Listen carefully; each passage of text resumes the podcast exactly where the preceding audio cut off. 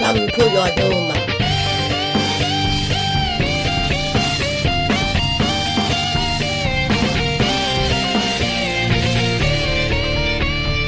Power up.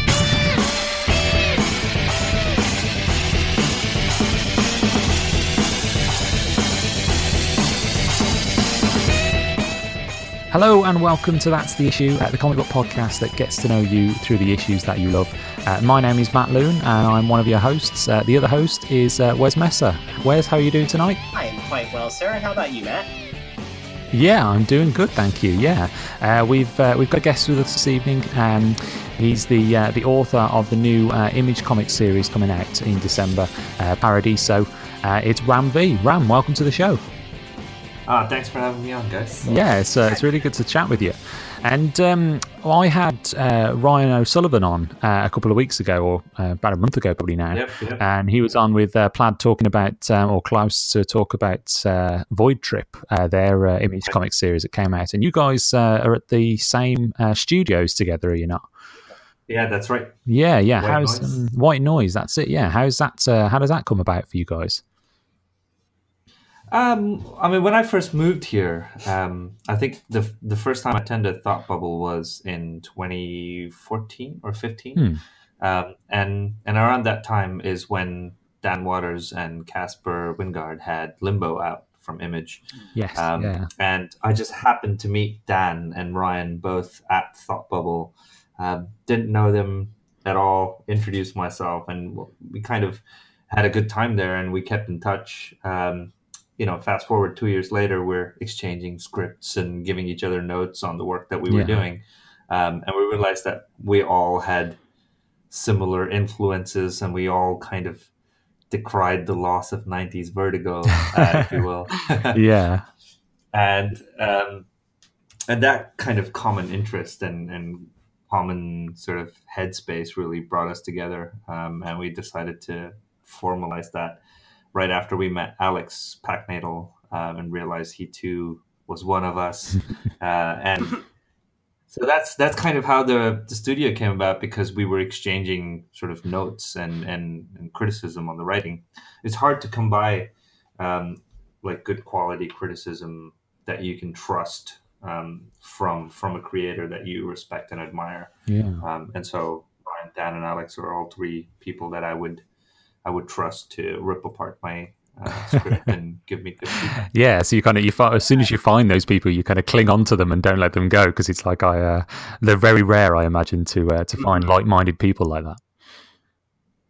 Yeah, I mean, it's also you'll always find people willing to give you good criticism. I mean, that's the that's the great part about you know meeting other writers and artists. But um, often, you know, either you could you could be really intimidated by it, uh, or you could dismiss it uh, if you don't have a good relationship with the person that's giving you that critique. And so that became really important. And um, kind of, I mean, we kind of see each other struggle with our stories. Um, even though, and it's kind of odd to see that because I really admire uh, work that Ryan, Dan, and Alex do. Um, but I do see them. I do see the sort of inner struggle there is when you're when you're trying to craft something new, and that's also very reassuring because you go, they're good and they feel the same way. So when they give me critique on my books, they must see something that's good there too. So Hmm. Yeah, definitely. I mean, and I think the um, you know it's it's interesting you talk about uh, Limbo, which was you know a brilliant series when that uh, when that came out, and uh, and Void Trip as well, uh, similarly so. Like re- really enjoyable first issue. Um, definitely looking forward to kind of reading more about that one. Um, and I, you know, Yeah, it's yeah. it's it's interesting like uh, putting the three books together, like yourself, your Paradiso and. And Limbo and Void Void Trip, they all have that um, a very a very similar kind of aesthetic, very kind of wildly kind of creative new worlds uh, almost, um, Mhm. and uh, and that's quite fascinating to to see that um, you know the, the the idea of you all kind of joining forces and throwing ideas back and forth. You can uh, you can actually you can you can feel that in the the vibe of those books. Yeah, I think that's definitely there. Uh, in fact, sometimes we have to be careful not to sort of start thinking about ideas that are too similar to each other. Otherwise, you know, we're just stepping on each other's Yeah. toes there. Uh, but but but I mean, there's always discussion, right? So we're always calling each other. You know, oh, did you read that book? I've been reading this. It's great. And so if you're kind of reading and are influenced by similar things, uh, you're going to be thinking about stories in a, in a in a similar space. So I guess part of it is that, but I think also we're we're trying very hard to each build our own voice uh, in comics as well. So hopefully there's enough commonality, but also enough differences there to to make the work really interesting. Oh, definitely, yeah, absolutely. And I think it's um, it's funny you mentioned Vertigo because I think you you definitely get that kind of vibe from it. Like Vertigo had a very a very um very uni- like unique aesthetic that was all that was kind of unique to that imprint really. Um yeah all the all the separate separate issues separate series were all so distinct from each other and yet you could you could tell straight away that something was a vertigo book you know? So it's it's that similar kind of aesthetic yeah, yeah. yeah. absolutely. So um so what's your yeah, what's your what's your origin? What's uh, what's your origin story? Like how did you uh, how did you get into comics well, I, actually, my origin story is probably really cliche uh, comic book origin bitten, story. Bitten by a spider, a yeah. yeah, I, I genuinely used to oh, be wow. a scientist. I used to be a chemical engineer. Really? Um, and I, I yeah. Um, and um, I was doing research, and uh, I used to market chemicals to oil companies. Uh, and then I was back now. Um, That's really cool. I, in 20, 2011, I kind of got tired of doing that, um, and I'd also been traveling a lot, uh, and I and I'd been writing um, since I was a kid, really, um, and I had a few short stories uh, published with anthologies and e-publications and such. Um, eventually, I think somewhere around end of 2011, I got to the point where I was like, okay, I'm not enjoying my work, but I really enjoy writing. So, and I've had some measure of success as an amateur, so maybe I should really give it a go. Um, and that's kind of how that switch happened. Um, I hadn't, I didn't get into writing going, I'm going to write comics. That happened later. Um, I was in the States and uh, a friend of mine sort of dropped the first volume of Sandman in my lap and went, mm. You should read that. Um, and I read that and it kind of, it blew my mind and it did things for me that comics hadn't done uh, in a very long time. I used to read comics as a kid. Um, and, and well, after I'd read that, I was like, okay, I definitely want to read more. And so I devoured, and that's really where I devoured everything from, you know, Gaiman Moore, Ennis, Ellis, Morrison, mm-hmm. everything. And that was that was my sort of uh, rediscovery of comics. Um, that wow, yeah, that's some uh, some big names to be uh, to be influenced by if you're going to be uh, if you're going to be reading anyone. Those are some excellent comics. Yeah, I mean, it, it's easy now to fall into that, and it's kind of strange. I, have always had this sense of wonder when when things like this happen, where everything you like seems to be connected. Um, yeah. So you know, I'd read I'd read Sandman and, I'd read Watchmen separately, and then discovered that uh, Gaiman got his first sort of chance into um, Vertigo and Moore recommended him for uh, for a stint on Swamp Thing uh, and so I realized, oh, well, cool. Uh, Gaiman and Moore were connected. And then um, I discovered that Arkham um, from Morrison and Dave McKean uh, has a panel where McKean used uh, Neil Gaiman as a photo reference for uh, right, yeah, yeah. Batman in that book. Mm-hmm. So you can, you can see that they're all part of, of, of a scene um, and that's kind of interesting to see. So I'm definitely influenced by work from that era and work from those creators. Yeah, like I mean, comics are such a small world anyway, aren't they? everyone, everyone knows everyone else. It's yeah, always yeah. fascinating how like uh, like six degrees of separation. I think most people only need like two to get uh, to get from one side of comics to the other. Yeah, I mean, I'm still just discovering that. You have to remember, I didn't, I had no exposure to international comics until maybe 2014 uh, which is when I moved mm. here.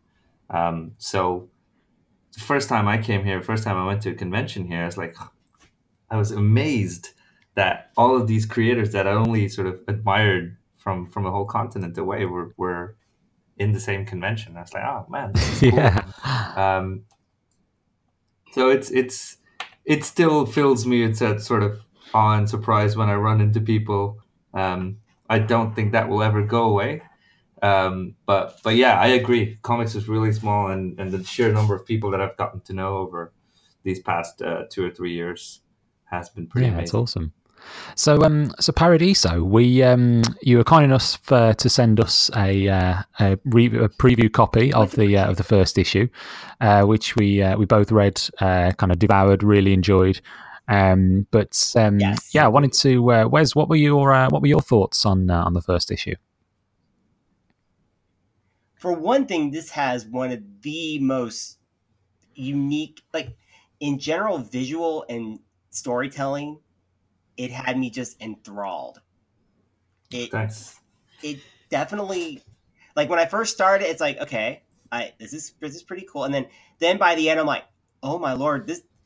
thi- And like this cat's building a freaking world within the span of one because I love, I'm a I'm a sucker for good good world building. If- right. I'm a sucker for it. I love it. If you can get me sucked into your world within one issue, I'm like, okay, batten down the hatches. Let's do this thing. I'm ready. I am ready. Let's see what what happens here because, I mean, it's it's like I love. I I really like your like your writing style is very very cool. Like it has a very I don't know. It's very. It's just very. It's got. A, it's got a very cool vibe to it, and that's Oh, what I. you. That's what caught my attention, and I like. And I also like how you're how you bring how you work with your characters. Like, like I have to go back and remind look at over your your character's name. Oh, oh, uh, hang on. Oh, Jack. I Yeah. love how you set up Jack. I love that. I love how you kind of set him up and how you explore how his how he works within the issue. I'm like, this guy's fascinating. Like the whole aspect of runaway Jack. I'm like. Okay, Yeah, yeah. okay, I, I, Yeah. this caught my eye. I mean, that's that's part of um, what I like doing with with the world. I mean, I'm, I'm I'm kind of glad you mentioned the world building first, um, and almost how uh, quickly the issue kind of escalates, if you will. Not not in terms of action, but it, it escalates in terms of at least conceptually, because you, you begin quite simply with, with, with this kind of flashback. Um, and then it very quickly turns into like a whole world, uh, as you said. But um, I think I think world building like that is only successful um, and doesn't feel heavy-handed if you are on on some level constantly invested with the character that's taking you Mm. through that world. Um, and so uh, it, it's it's interesting that you mentioned Jack of all the other characters because there's definitely you know other characters that are cooler to look at or, or more interesting in terms of what they're doing.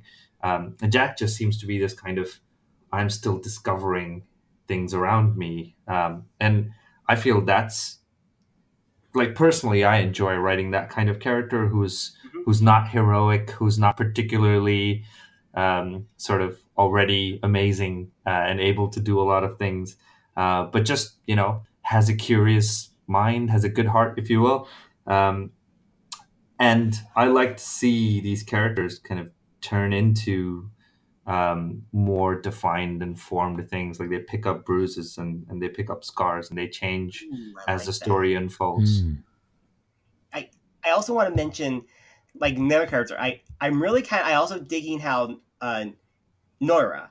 Yeah. I, I really did. I actually am kind of dig her, and I kind of dig how she kind of starts playing to the story.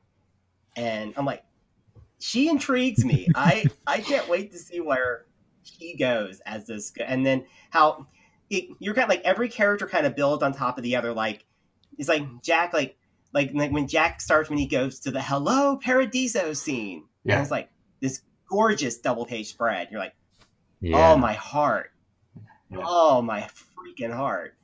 And Yeah, that's all. they- That's all, Dev. That's his work. Uh, he's amazing. that's Dev- is. Like I, I was actually, I was actually afraid I was going to butcher his name, but when you said Dev, I'm like, okay, I, I, I did not want to butcher that poor man. That poor man. I was like, I don't want to, because Matt and I before you came on, we were like, I do not want to butcher yeah, we name. don't, we don't want to ruin anyone's names. I was so afraid of butchering name because I really like the art. I was like, I don't want to butcher his name because I really like his art. no, I think I think it's fine. I think it's actually a simpler name to pronounce than it seems. Uh, than it seems to be. Uh, it's just Dev. Brilliant. Yeah, Dev, Okay. yeah. I mean, like, it's just the the way this book kind of develops. It's just one of those.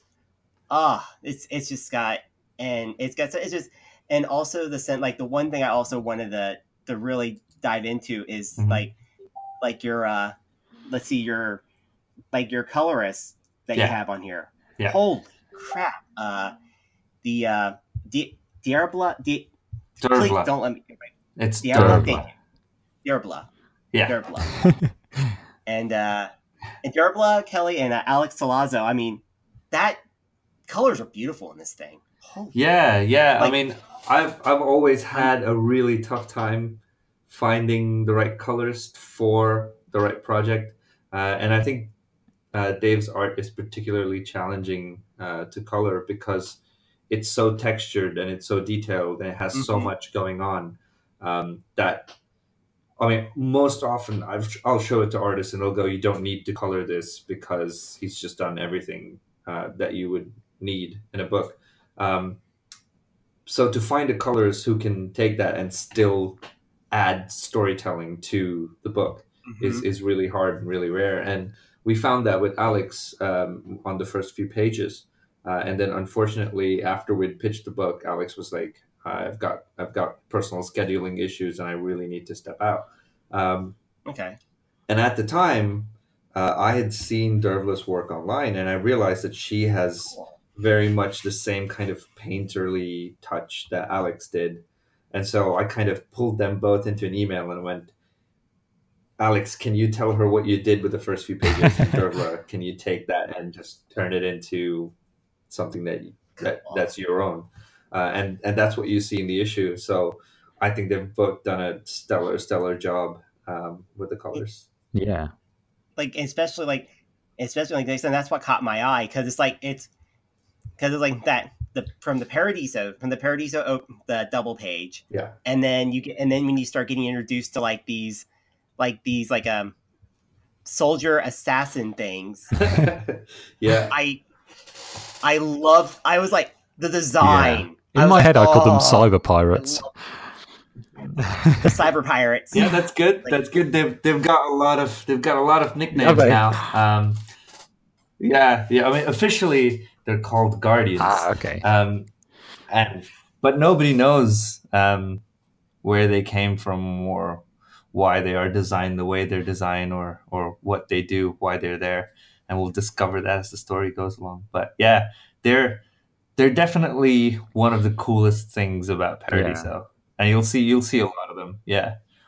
I I can't wait to see like when I can't wait to see as the series goes on like how Paradiso looks in the like how the city looks and how and how like the entire like what the city how, how the city operates and more as to where it goes together because we get a little hint of stuff Yeah. but just enough to make you go okay this is going to be cool but we don't know how cool it's going to get until later and that's pretty awesome that Yeah, yeah. because I mean, I, I'm definitely a big fan of building up stories, and I was discussing this with uh, the White Noise guys earlier today, in that um, there is now a tendency to just, you know, in, in comics, and movies, to just give you all the information up front, Hmm. um, and I think I think stories lose that sense of discovery.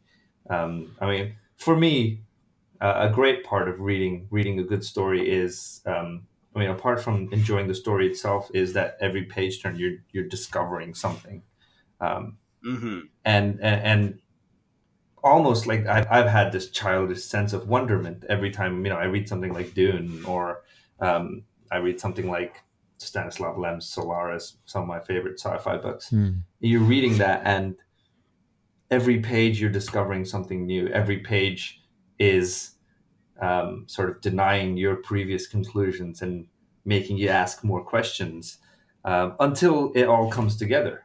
Um, and I think that is somewhat of a lost art um, in, especially in like new commercial uh, movies and comics. And I feel like I'm definitely a big fan of that kind of storytelling. Uh, if you're gonna you're gonna enjoy this issue, but the the scale and scope of the story that goes over the entire arc, like you have not even begun scratching the surface of it. Yeah, yeah, that's that's really cool. Like, I mean, that's and that was what I I really enjoyed about kind of the opening to the book as well. Um, was just the the idea that, as you say, like there are a lot of books that just kind of give you give you everything as soon as you walk in and Yeah. go this is this and this is that and some some books you know take that kind of concept and run with it and you know they're a lot of fun but then there are other books uh, Yeah. you know a lot like Paradiso that's uh, you know I I I don't know about you guys but I started reading this and you know you you kind of you you have a not an expectation but you kind of you there's a there's a structure or there's kind of a um uh,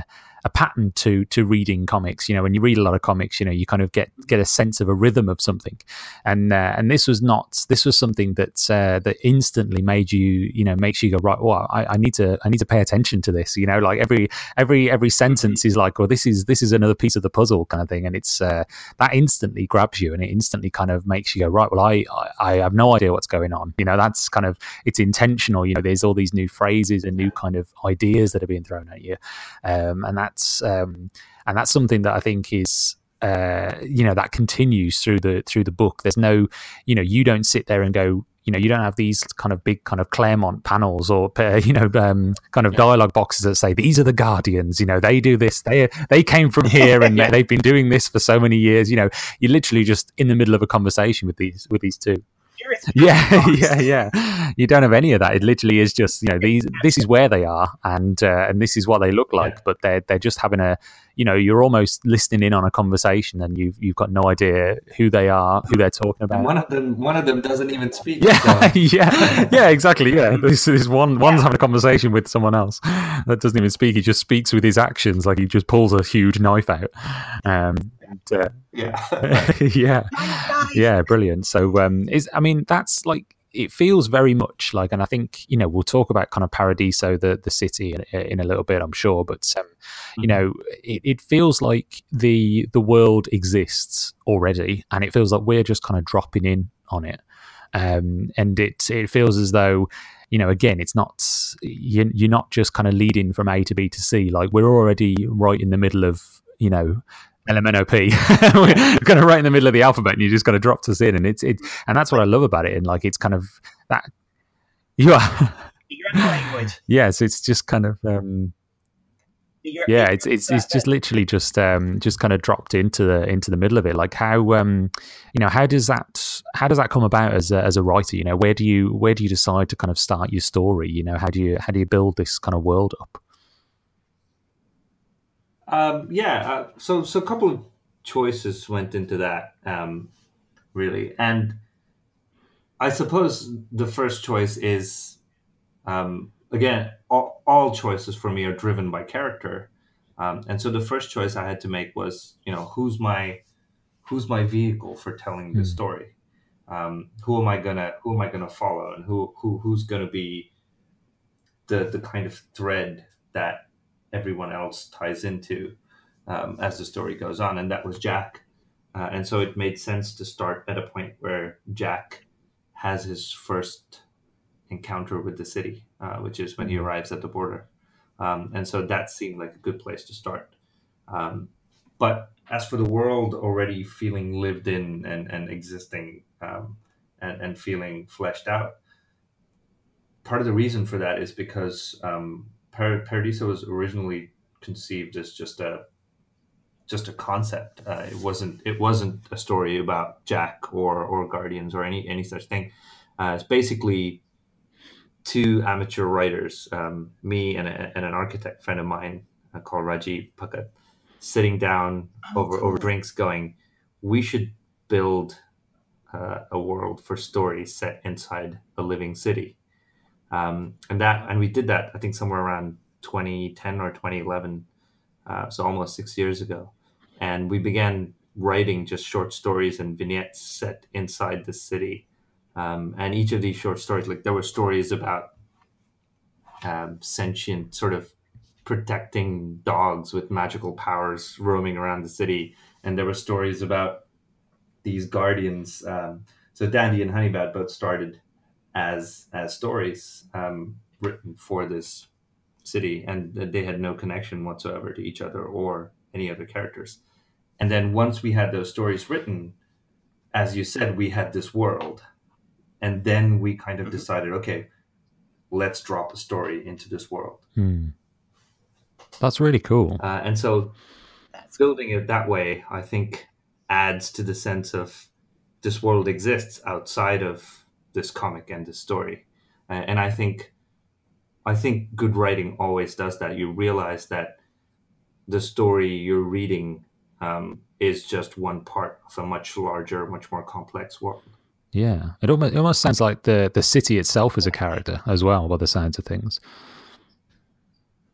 Yes, I think I think that's that's definitely uh, the larger conceit of. Paradiso is that the city herself is is a character, um, and she has her own motivations. She has her own reasons for doing what she's doing. Uh, she has her own reasons for taking an interest in Jack, uh, and they're not necessarily very nice or very uh, altruistic uh, reasons either. So um, I think we'll begin to discover that really. Um, probably the first two issues, you're you're just following Jack and you're taking in this new world. But but issue three onwards, you start discovering um, the fact that there is something deeper going on inside of Paradiso. Mm. Um, and I, I, like the idea that the city is alive and but she's immature uh, because she's she's a newborn technically, um, and and she may she's still discovering how she works. So she may be sort of you know flexing her fingers and she may end up destroying a, a hundred lives because of it. If you, if you think about the sheer scale of how her actions affect the people who live within her. Uh, and so there are things like that that we explore um, as the story goes on. That's yeah, that's awesome. Yeah, it, it especially because especially like and that's why the like almost makes sense to the quote you had at the beginning of the book, the uh, from Italo yeah. Calvino the Calvino. Yeah. Calvino, the uh, mm-hmm. Invisible Cities quote: "The arriving at each new city, the traveler finds again a past of his that he did not know he had." I'm like, ooh, that yeah, really does, yeah. fits now considering that what you just mentioned. I'm like okay that fits yeah i think that was really um, the quote that encapsulated a lot of things that i wanted to do.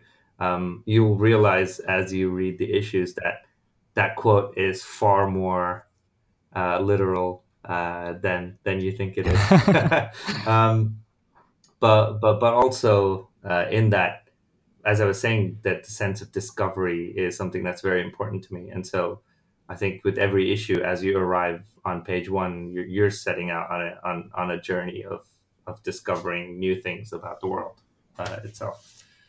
Yeah, I think I feel what what I like about this about this book is um, from this one issue. You know, you can tell you can tell that you've got a lot of um, a lot of ideas that you've you've put into into this because every it's almost like every page has got a brand new idea and it's almost like I want to follow that thread and find out more about that character and about why that person's the way that is. But then I turn the page and it's it's something else that's brand new and I want to follow that thread as well. So before long there's like a, a whole kind of web of these characters and concepts that uh, that are all kind of playing out that you know obviously by the by the, by the structure of the book and what you're talking about that how you how you designed mm-hmm. you know Paradiso as a city and stuff you've obviously got a lot of these a lot of these ideas and concepts already you know fleshed out and, and worked through in your head. And it's just about kind of putting them in sometimes as it looks at things as like a backdrop you know there's this fascinating character. And I, I talked to Ryan O'Sullivan about it as well because uh, Klaus put a lot of lot of like weird and wonderful aliens in the background of Void Trip.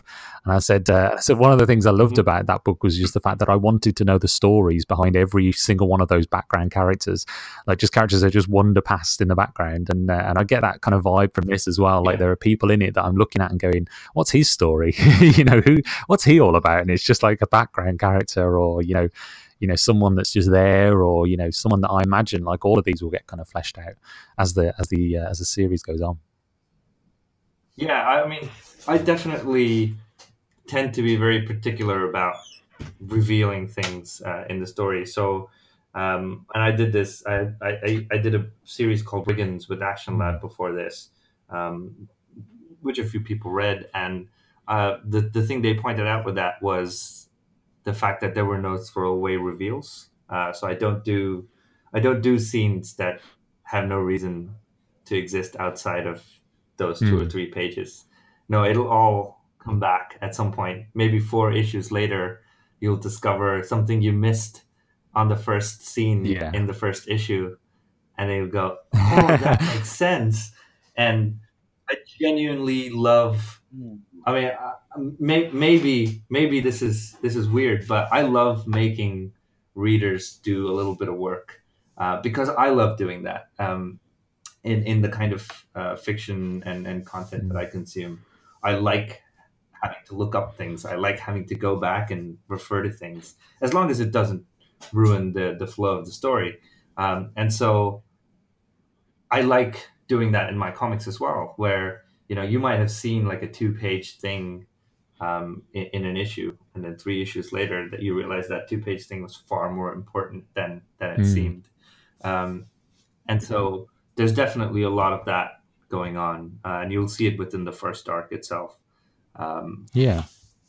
So yeah, yeah, there's definitely a reason for all of these characters to exist, uh, and some of them are far more important than they appear to be. I, I mean, if you if you look at issue one, Noira and herself, um, the first scene that you meet her, she comes across as this really sweet person, um, and then end of that scene, you're you're going hmm hmm, and then toward the end of the book, you're like, oh Maybe. my god, you totally betrayed him. So.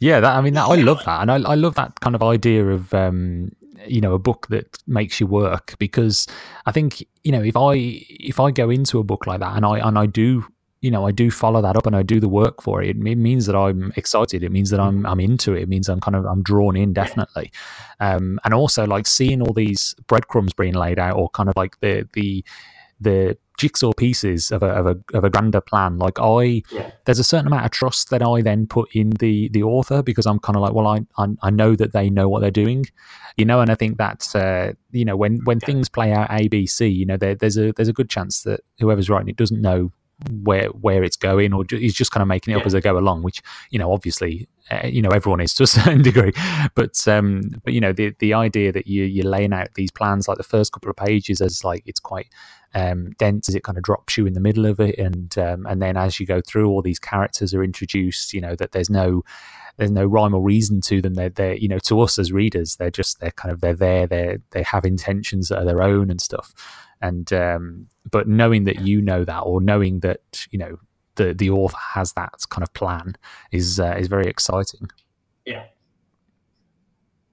Yeah, and definitely that plan exists. Um, and I mean, it's kind of from a technical point of view, uh, writing the plot, it's very useful to do that um, because I, I, suppose, as you said, there is an element of making stuff up um, to to plotting, um, and I have to leave myself room to be able to make stuff up that I hadn't originally mm-hmm. planned, mm-hmm. and so it becomes very useful to to have characters who each have their own motivations. Um, no one's no one's going along because they're a team.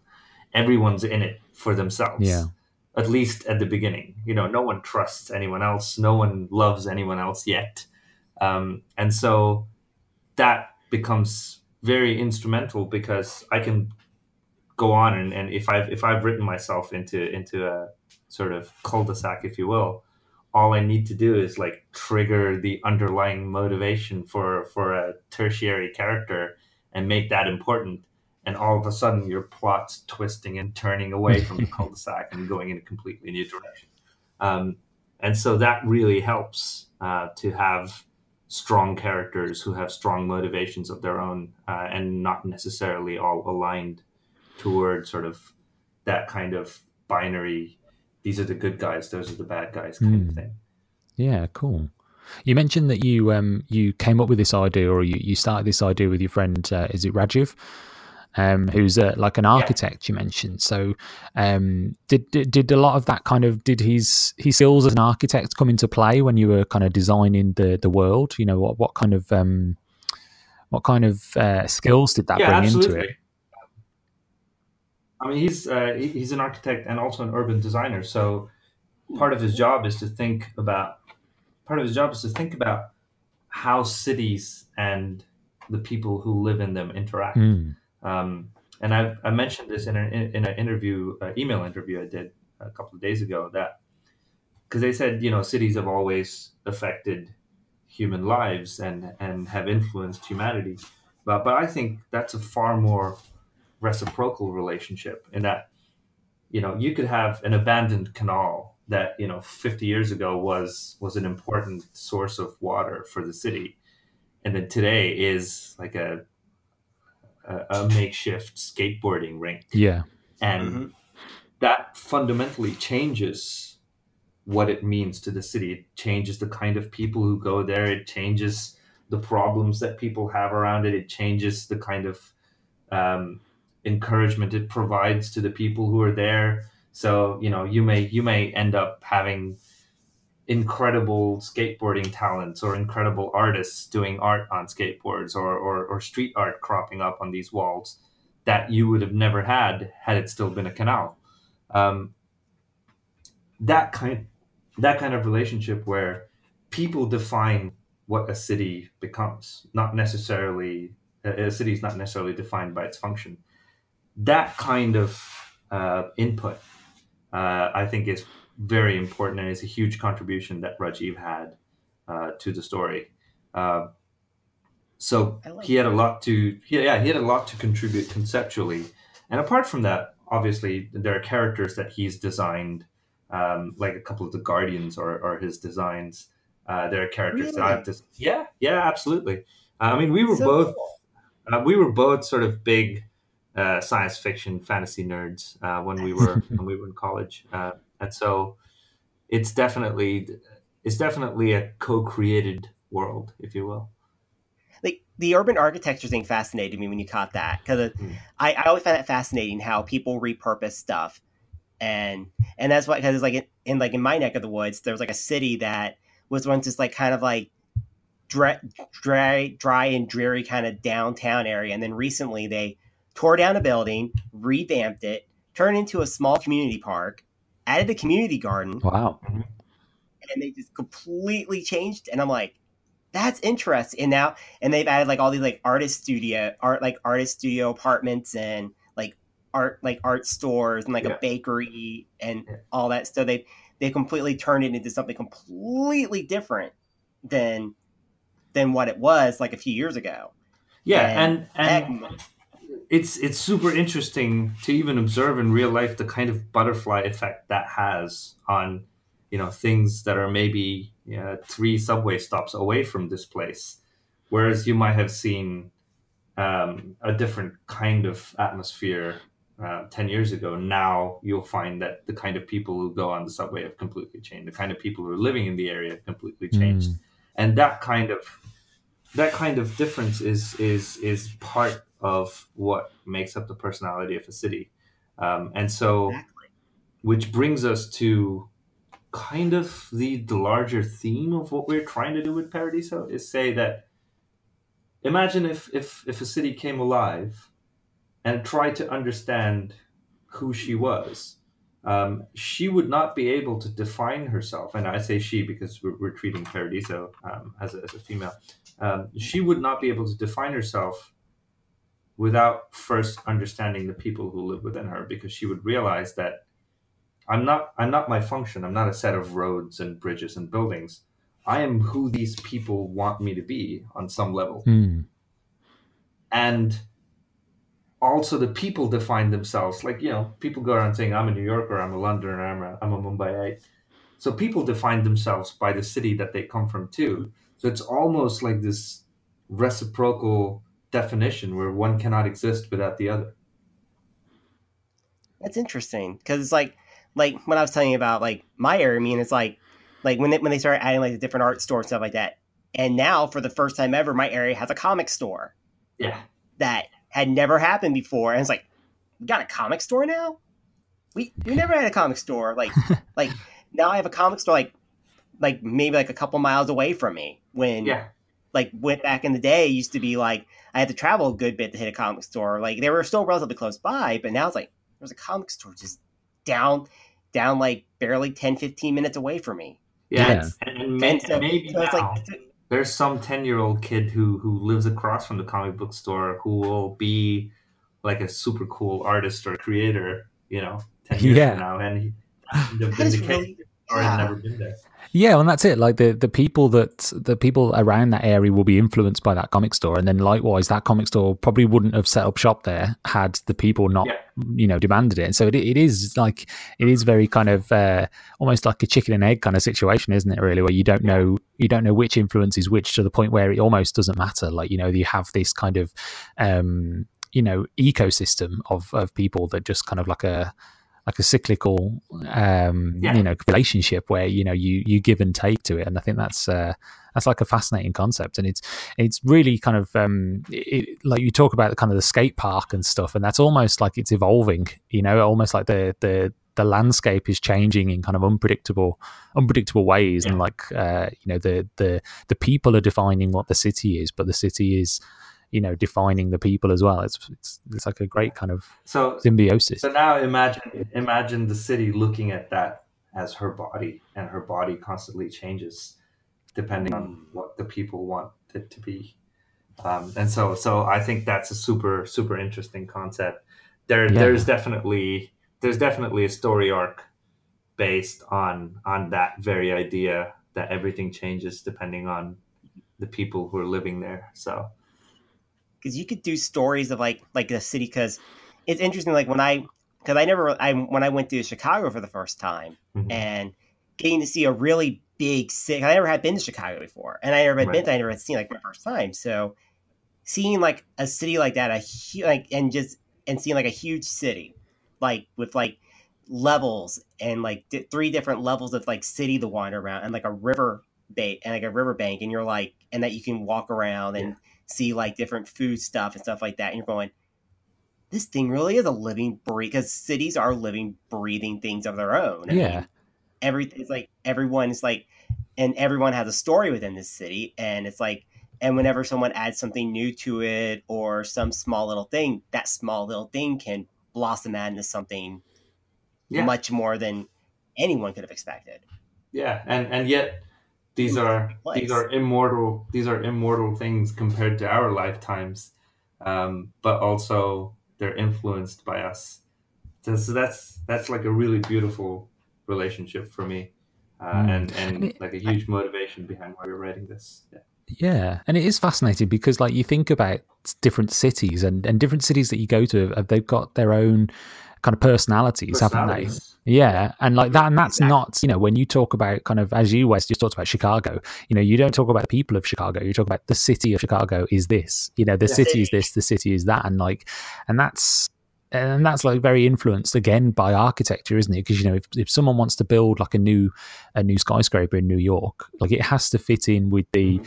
It has to fit in with the personality of New York. You know, so if someone if someone you know brings a design to the table and it doesn't suit it doesn't suit mm-hmm. New York, it doesn't suit the, the or it doesn't suit Chicago or you know or London or wherever, then then it doesn't get the approval and it's like it's it's such a strange concept to think of. Yeah, it you know. becomes it becomes Exactly. like the the walkie-talkie Yeah. in London. And did you hear yeah, about like, like yeah, the, the, the building Oh, here, I, I want to hear about this. This cool. I, I, I don't know about this, so I want to hear about this. This is like, Uh, so so it, it won like a like, like the the architectural equivalent of the Darwin Awards. It won like the worst architectural award yes, yeah, uh, a a couple of couple of years ago. And it's a really expensive, really sort of snazzy looking building, but um, it just doesn't fit. Uh, in, in in so many ways, it doesn't fit the architecture of London, uh, and it had like this. I mean, an interesting quirk of its design was it, it has this weirdly concave surface. oh, And so when the sunlight hits it, it focuses all of that light onto some random spot on a road.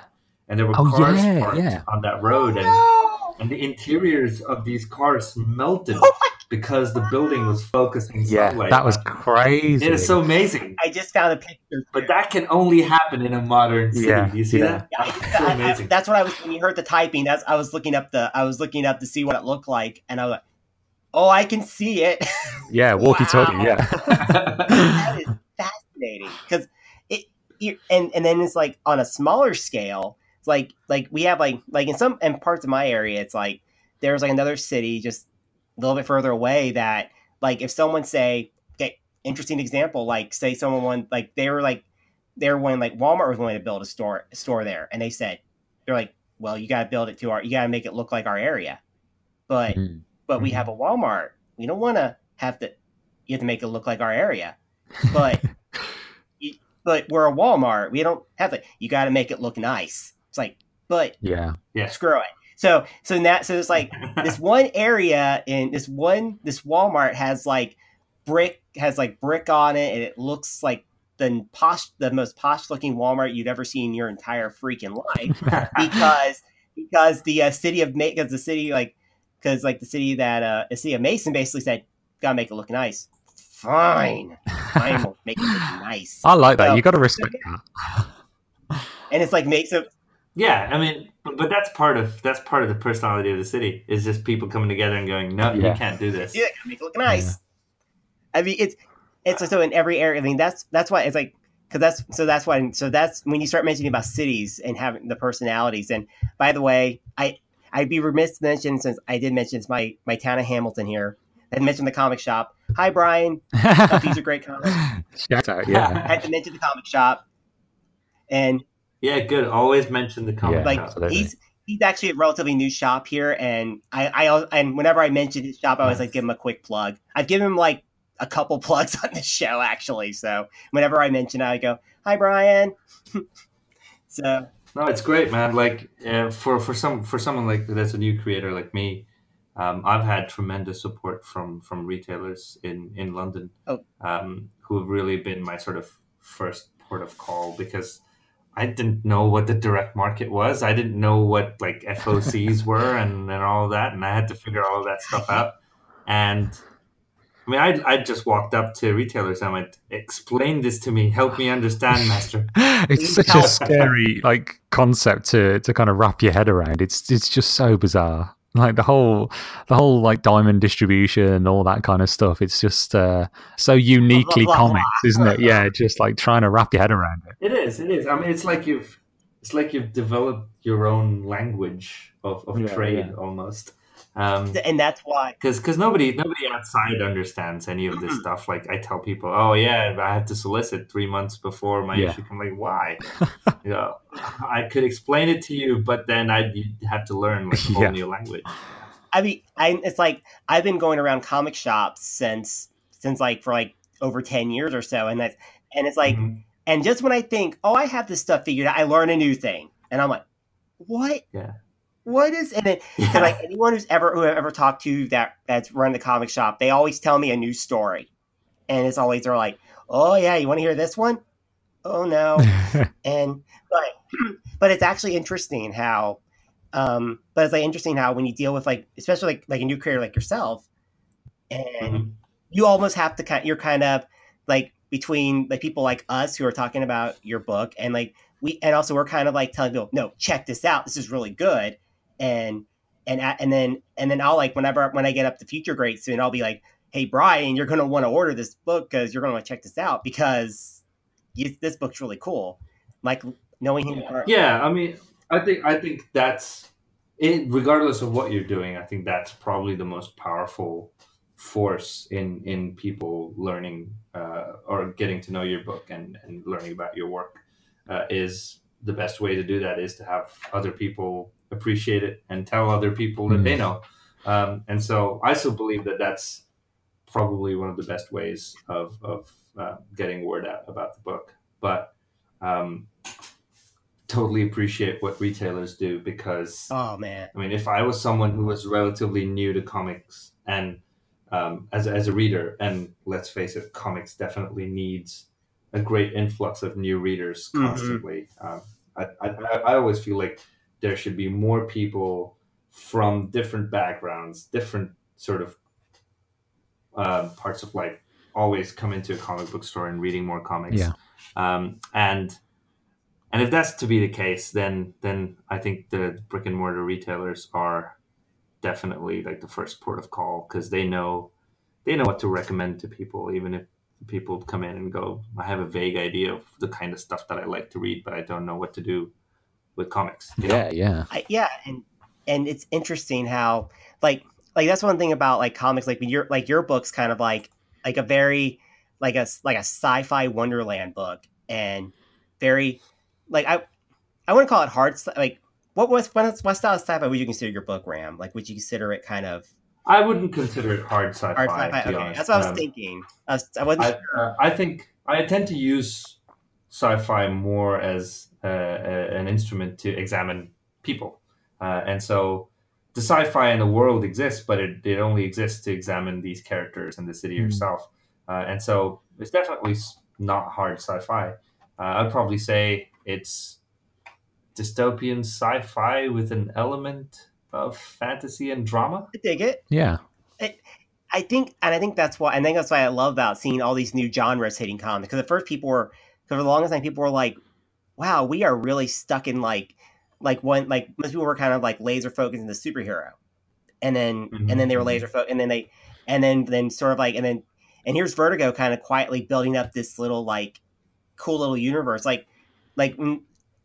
Like it's gonna, I'm gonna take a weird little deep dive, but like back in like the like when I researched back in like the late like late 80s DC at one point, they were trying out all sorts of different genres. Mhm. Like they were playing around with, like a sci-fi book, playing around with like a manga esque book, playing around with all these different ideas, and then and then even and then as the 90s went on, Vertigo was was still playing around with all these little cool ideas and throwing this thing out there and that thing out there, and and then nothing ever could quite and then and then suddenly the past few years it's been an explosion of new mm-hmm. genres that people are going it's like now like now you can go in the comic store and you can find you can find a sci-fi book you can find a fantasy book you can find like you can like for any for any companies like you can find like each book like like kind of like hey you want that sci-fi book?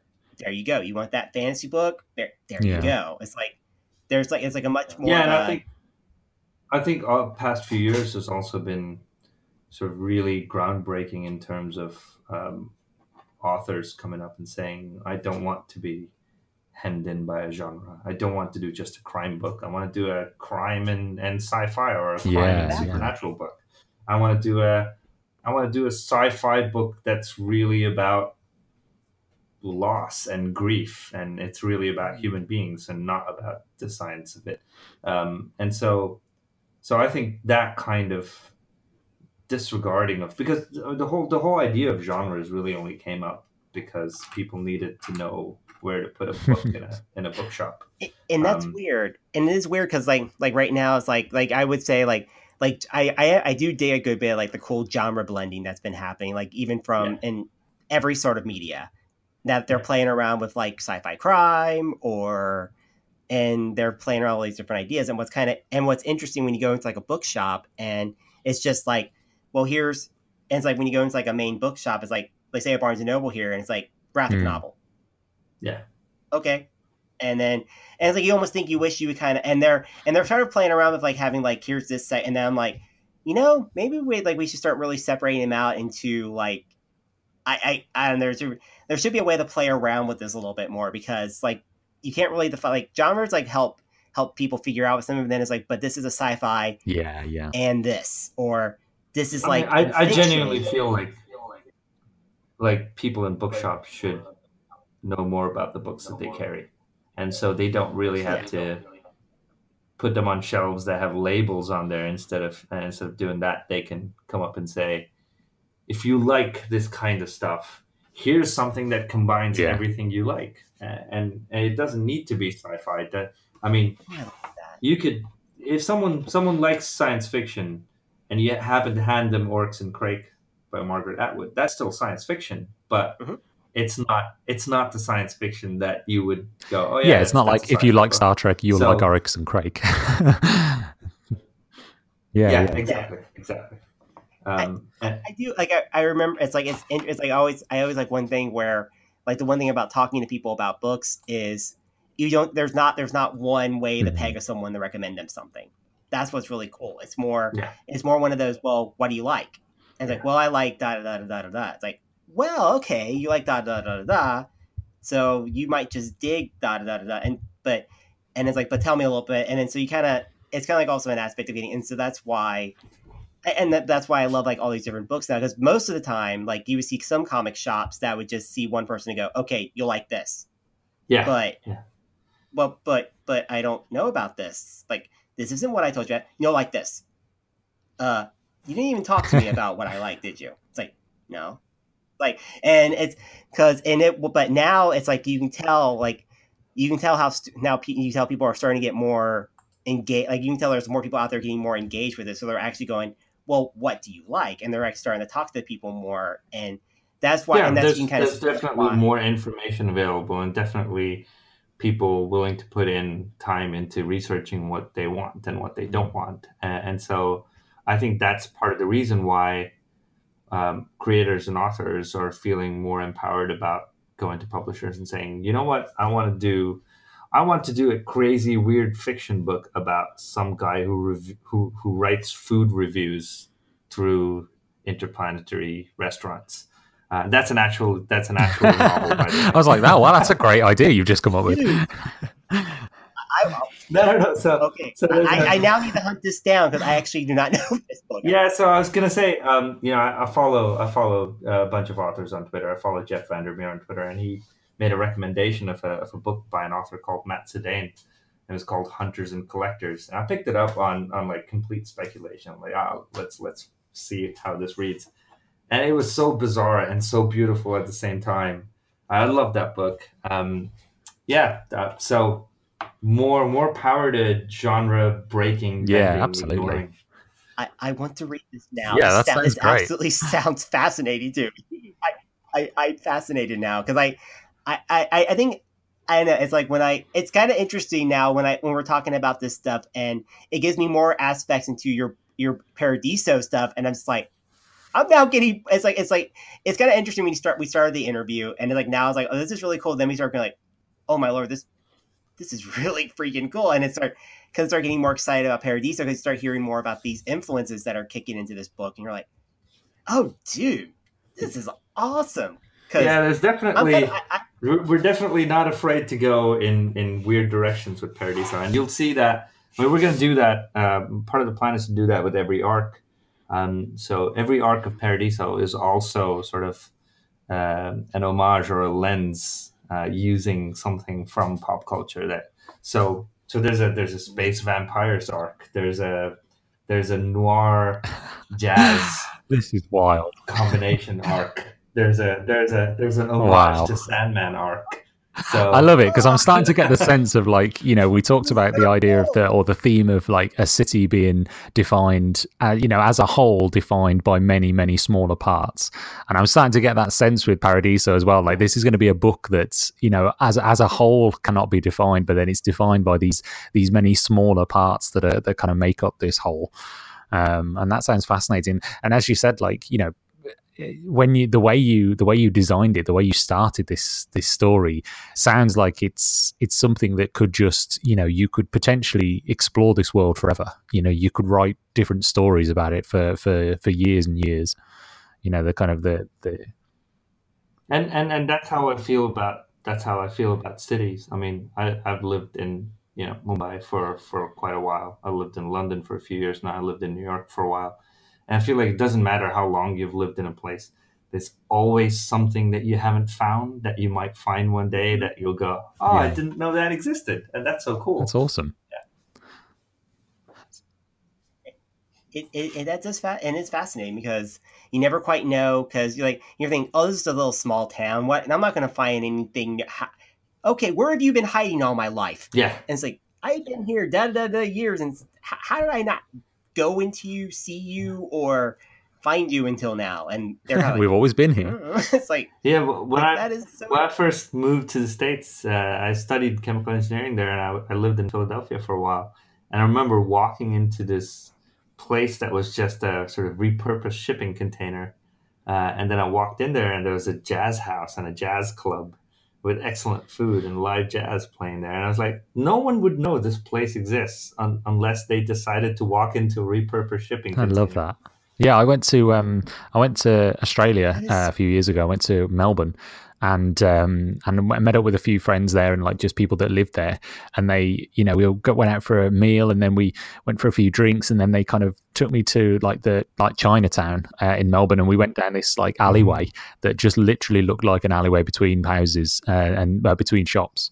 And then you see this kind of like Yeah. big graffiti that's like pointing, and you look and there's this door, like this kind of weird door at the end of the alleyway, like something out of Harry Potter. And then you go inside, and it's just this this club, and it's just like I, you know, you you'd never know it was there unless you kind of you knew where to go That's for it, and, and that's that's what I love about kind of you know cities like that where you just kind of you you discover these little kind of nuances to it. It's fascinating. Yeah. It's awesome. So, um, what's um, what plans have you got for uh, for the series moving forward? Then, so you've got um, you know, you, how many, how far ahead have you written the uh, the the issues? Uh, well, I've I've outlined the entire story uh, in that I know I know how it ends. Uh, I know all, all of my reveals, and I know what the arcs do uh, on their own. But I don't I don't outline beyond that until I start writing the actual issues. Um, and I've, I've finished writing the first arc. I've written all the issues, and we're we're actually working on the last book of the first arc. Um, and so that much is done, and I'll probably start working on the second arc uh, this this coming month. Um, and so I'll always be one arc ahead, but I prefer I prefer to to outline everything, have it done, and then completely ignore all my outlines Um, because I think uh, because I think I think good writing comes from having a sense of sort of spontaneity and a willingness to to to take a turn that you might not have plotted. Um, but it's important for me to plot things because I know now at least the general shape of things and and the important events that need to happen, if you will. you want to get lost in the city? Yeah, yeah, absolutely. um, I mean, I I don't. I- If I know exactly what I'm going to do, it's going to become boring for me to write.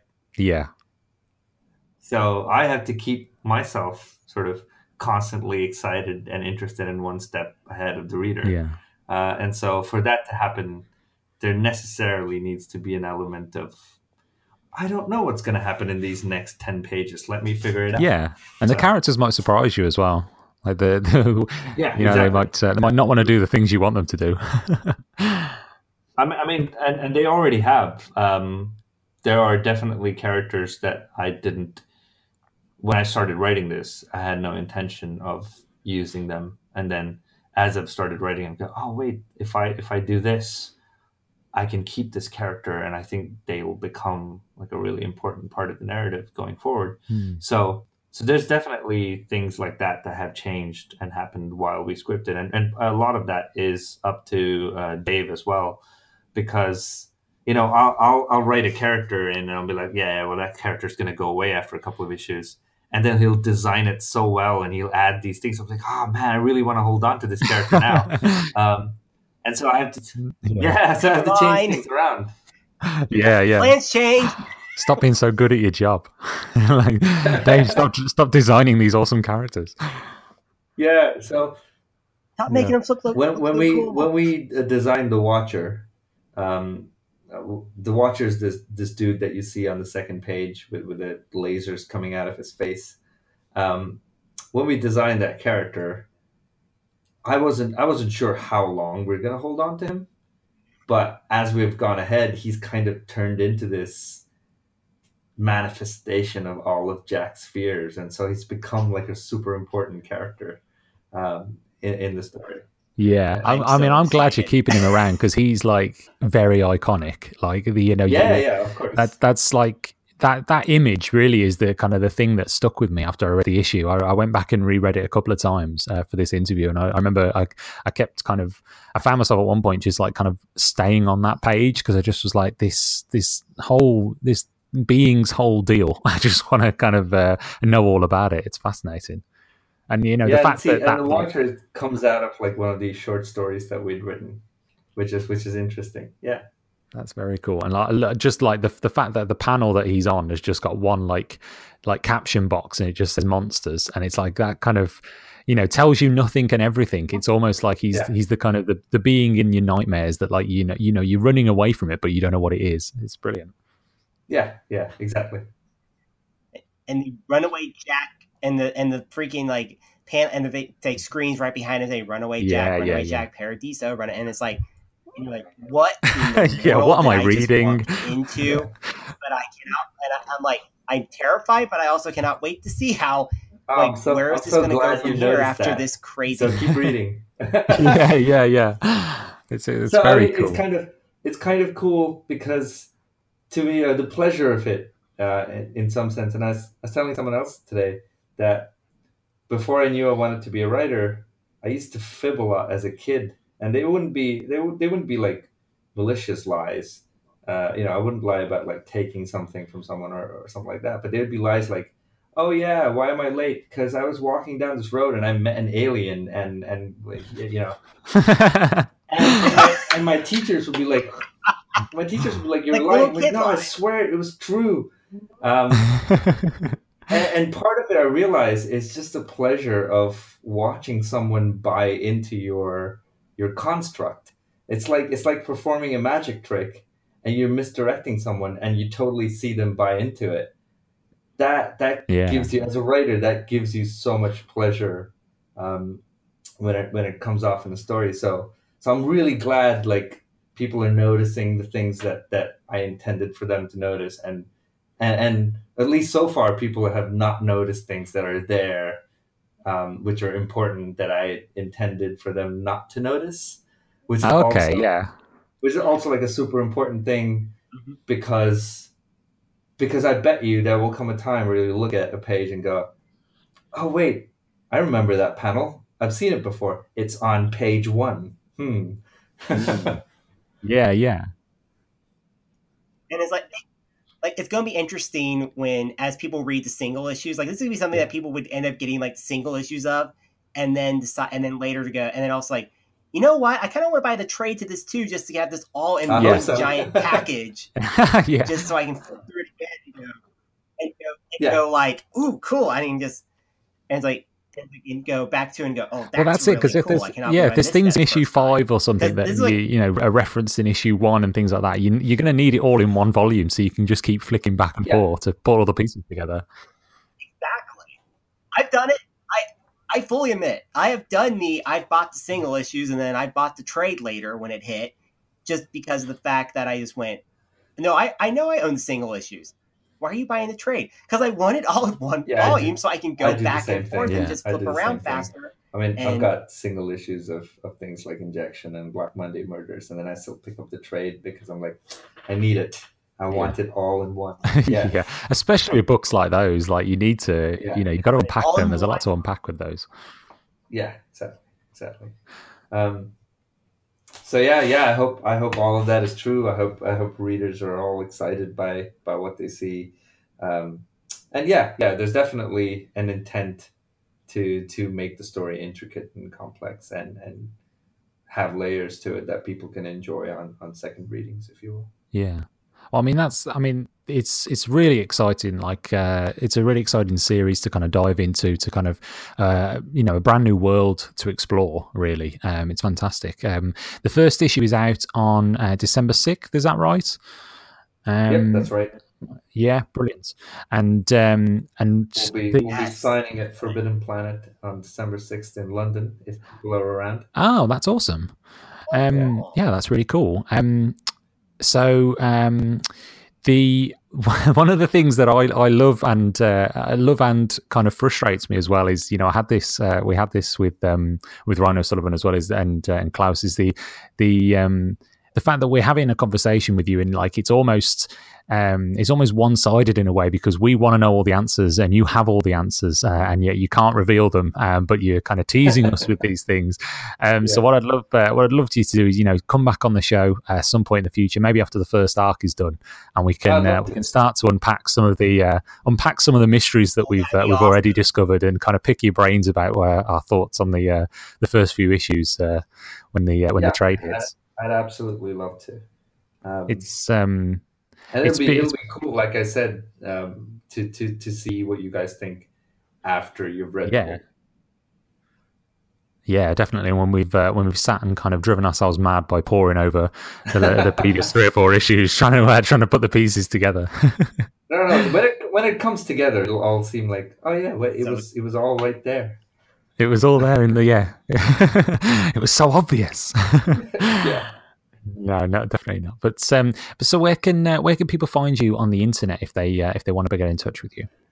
Um, I'm on Facebook and Twitter. Twitter is probably the best place to find me, just because it's simple and I'm always tweeting. Um, I'll, I'm there on at, at the right Ram T H E R I G H T R A M, uh, or you can find me on Facebook as Ram Venkatesan. Awesome. Uh, and yeah, so uh, Paradiso number one um, is uh, is out on December sixth from Image Comics. Um, definitely recommend everyone picking it up. Um, and uh, we'll um, we'll definitely have you back on the show. Thank you so much for talking to us. It's been uh, it's been a genuine pleasure uh, chatting to you. Yeah, thank you both of you for taking the time and having me on here. Yeah, this was awesome. I I just added you on Twitter, dude. So I just I, I was actually going like I hadn't seen you on Twitter yet. Hang on. It's like when you when you said yeah, your name, let me find it. Just followed you back.